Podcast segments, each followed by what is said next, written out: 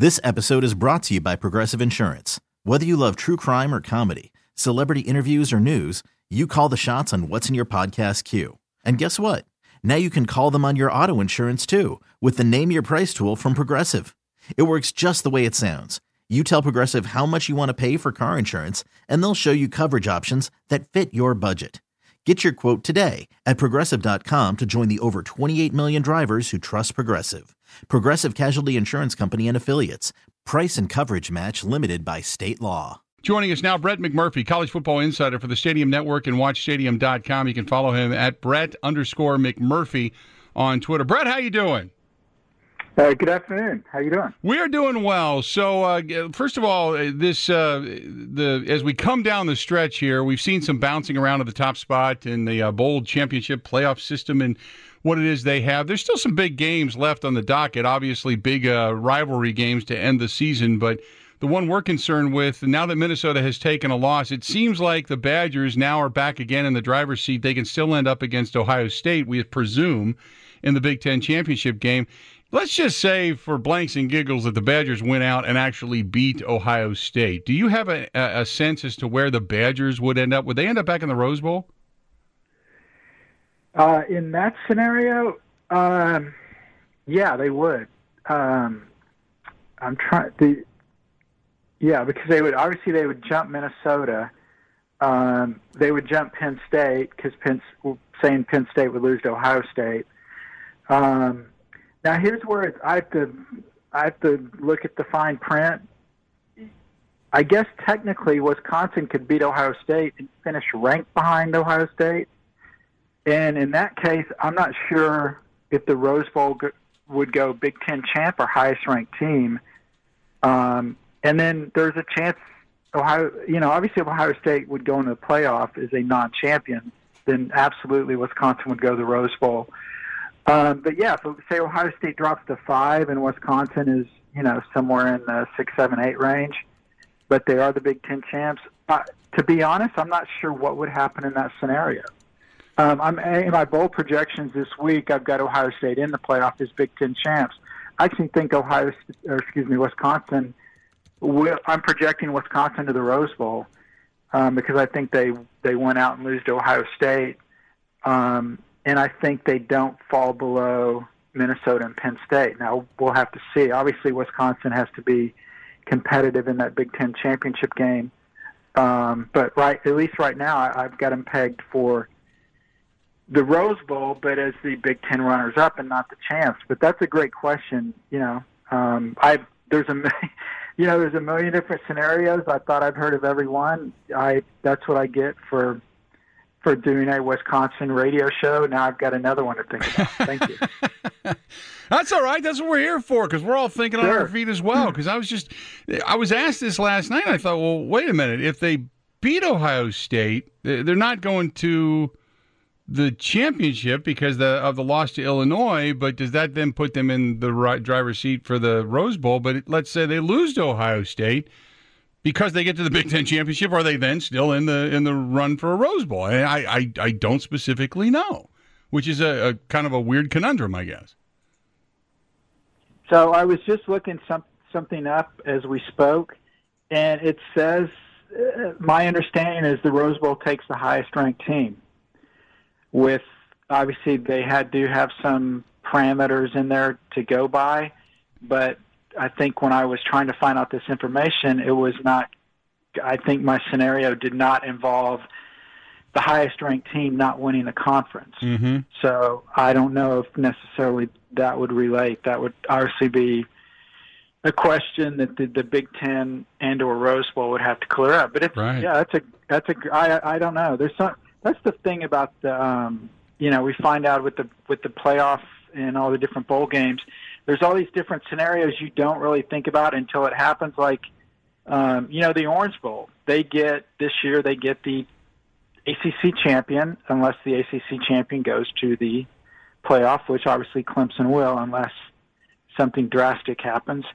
Um, and then after that, they get the next highest ranked team to play in the Orange Bowl from the. ACC. That's a contract bowl. Well, there's a problem. There's no other ACC team that's ranked. Mm-hmm. So what happens? Well, you have to ask. What happens is the Orange Bowl can pick who they want, as long as the team I think is within one win of the highest available team team with right. the most wins that's available. So you can have eight, eight, and four, my eight and four Miami going to the going to the Orange Bowl. Yeah, uh, just I didn't mean to screw them up, but I, I'm thinking, okay, if Ohio State loses, do they remain the highest ranked team and therefore go to the Rose Bowl?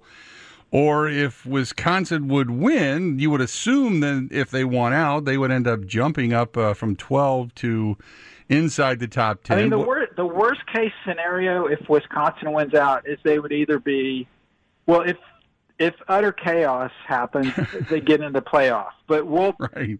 we'll we'll suspend belief and say that's not going to happen. Yeah. But Wisconsin wins out. It's very simple. They will either be in the Rose Bowl, or they would be in the Orange Bowl, or possibly the Cotton Bowl. But I think the I think they would rank so highly that it's more likely they would be in the Orange Bowl playing. Right. God, do I dare say it, Miami? Um, you know, what's Yeah. the what's the what's the NCAA record for most consecutive beatings by a by a bowl team against the same opponent? Because Right. Wisconsin's getting ready to set it if that happens. Yeah. But they would they would definitely if they went out they would definitely be in a New Year's Six rose, uh, orange, or cotton situation. It's interesting because uh, it's not going to stay the same. Obvious- Obviously, Wisconsin right now is trailing Penn State and Minnesota. If Ohio State beats Penn State this weekend, Penn State will fall. If uh, Wisconsin beats Minnesota, Minnesota's going to fall. So uh, it'll be Wisconsin and Ohio State as the two highest ranked Big Ten teams. Uh, behind them, you have then Michigan. Uh, you have obviously Ohio State sitting at number two behind only LSU. There's only three undefeated teams in the country, and Clemson playing in a weaker conference. So, is by just default in the teams that right now are say like in the top 15. Can we in the Midwest say that the Big Ten is the best conference because of the number of teams inside the top 15, or do you feel that it's still the SEC's to lose? Well, the SEC has an argument there because the SEC's got three of the top five right now. Right. Um, and then you, if you, even if you want to go down to the top fifteen, You got Florida and Auburn got- there too, right? you've got four of the top, you've got five of the top fifteen. Yeah. Um, so it is, uh, you know, both teams right now, based on the college football playoff rankings. I know I vote in the AP poll, and I'm reminded uh, daily once the college football playoff rankings, hey, your poll doesn't matter anymore. And I'm like, okay, well, thanks. I still get paid the same for doing it, which is nothing. But um, you've got five uh, Big Ten teams in the top 15 and five SEC teams uh, in the top 15. Um, and then actually, you go a little bit deeper, then you throw Iowa into the mix. So if you want to include the whole top 20, then actually Big Ten's got six, SEC's got five. And then after that, both conferences fall off a cliff. Um, so, you know, the thing that's funny about these conferences is everyone, you know, likes to say their conference is the best. And this is as, impressive as the Big Ten and the SEC has been this year, and the depth at the t- especially at the top for both leagues has been outstanding all year. If Clemson wins the title, you know what the ACC fans are going to say? We're the best conference because we're the national champion. We have nobody else worth a darn, but we have the national champs, and that's kind of funny because you think it all the years Alabama has won it. There were some years in there where the the conference was not very good, at least not this year up to this year's standards. They may have had two or three top top 25 teams, but certainly they were not the deepest conference. But nobody remember, you know, you know, a couple years from now, nobody will remember. Oh yeah, remember the the Big Ten had six top 25 teams. Yeah, okay, but you know, Clemson or LSU or whoever won the title, that's all people.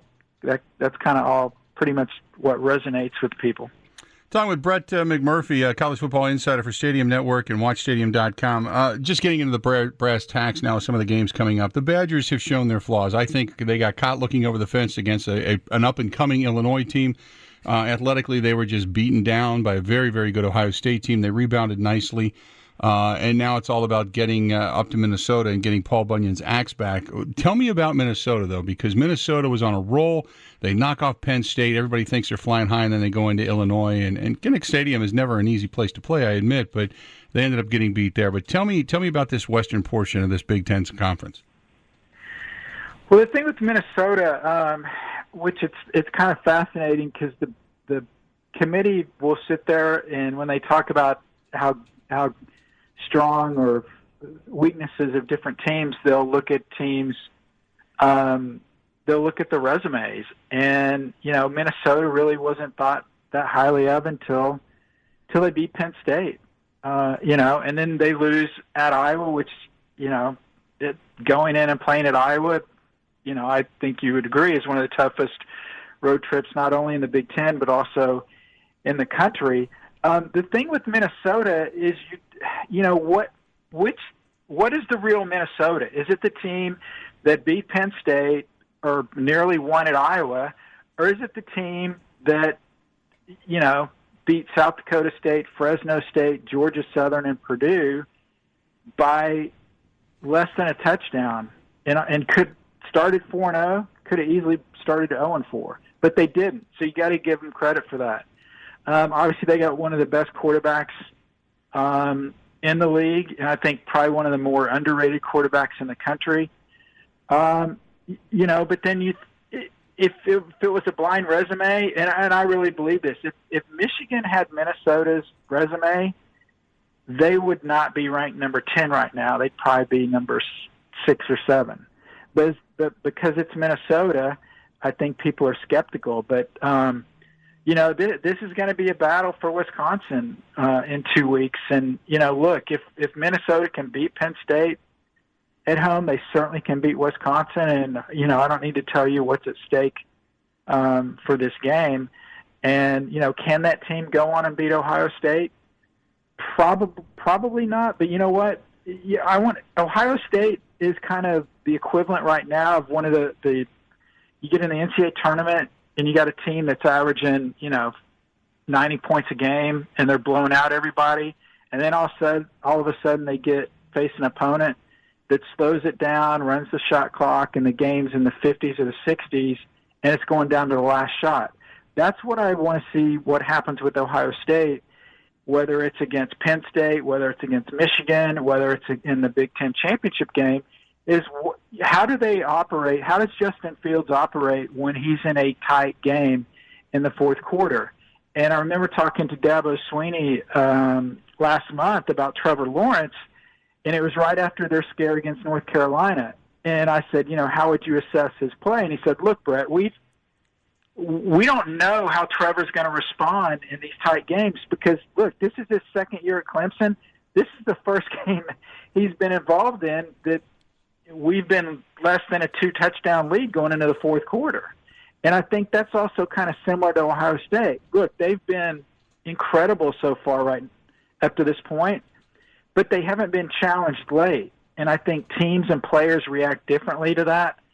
So, um, you know, look, I think the Minnesota Wisconsin winner can challenge Ohio State, but I think we'll know a lot more about is Ohio State legitimate? I mean, if they if they comfortably beat Penn State and Michigan and then win the Big Ten championship, I think they should have the number one overall seed over LSU as impress even as as impressive as LSU has been this year. Brad, it's a pleasure talking to you. Uh, I'm glad we got through it uh, without uh, tying ourselves up to the fact that we need uh, psychology and maybe some help. But nevertheless, we kind of deciphered a little bit of it, and there's a lot of X's and O's yet to get through to the end of the season. Thanks for coming on, okay? Thank you. Appreciate it, pal. There you go. Brett McMurphy, college football insider for Stadium Network and WatchStadium.com. You can find him over on uh, Twitter at Brett underscore McMurphy. And uh, he joins us on the Schneider Orange Hotline. Schneider hiring drivers right now. You work hard, they treat you fair. 80 plus years they've been getting it done. Call them 844 Pride or go to SchneiderJobs.com. Okay, picture this. It's Friday afternoon when a thought hits you. I can spend another weekend doing the same old whatever, or I can hop into my all-new Hyundai Santa Fe and hit the road. With available H-Track all-wheel drive and three-row seating, my whole family can head deep into the wild. Conquer the weekend in the all-new Hyundai Santa Fe. Visit HyundaiUSA.com or call 562-314-4603 for more details. Hyundai, there's joy in every journey.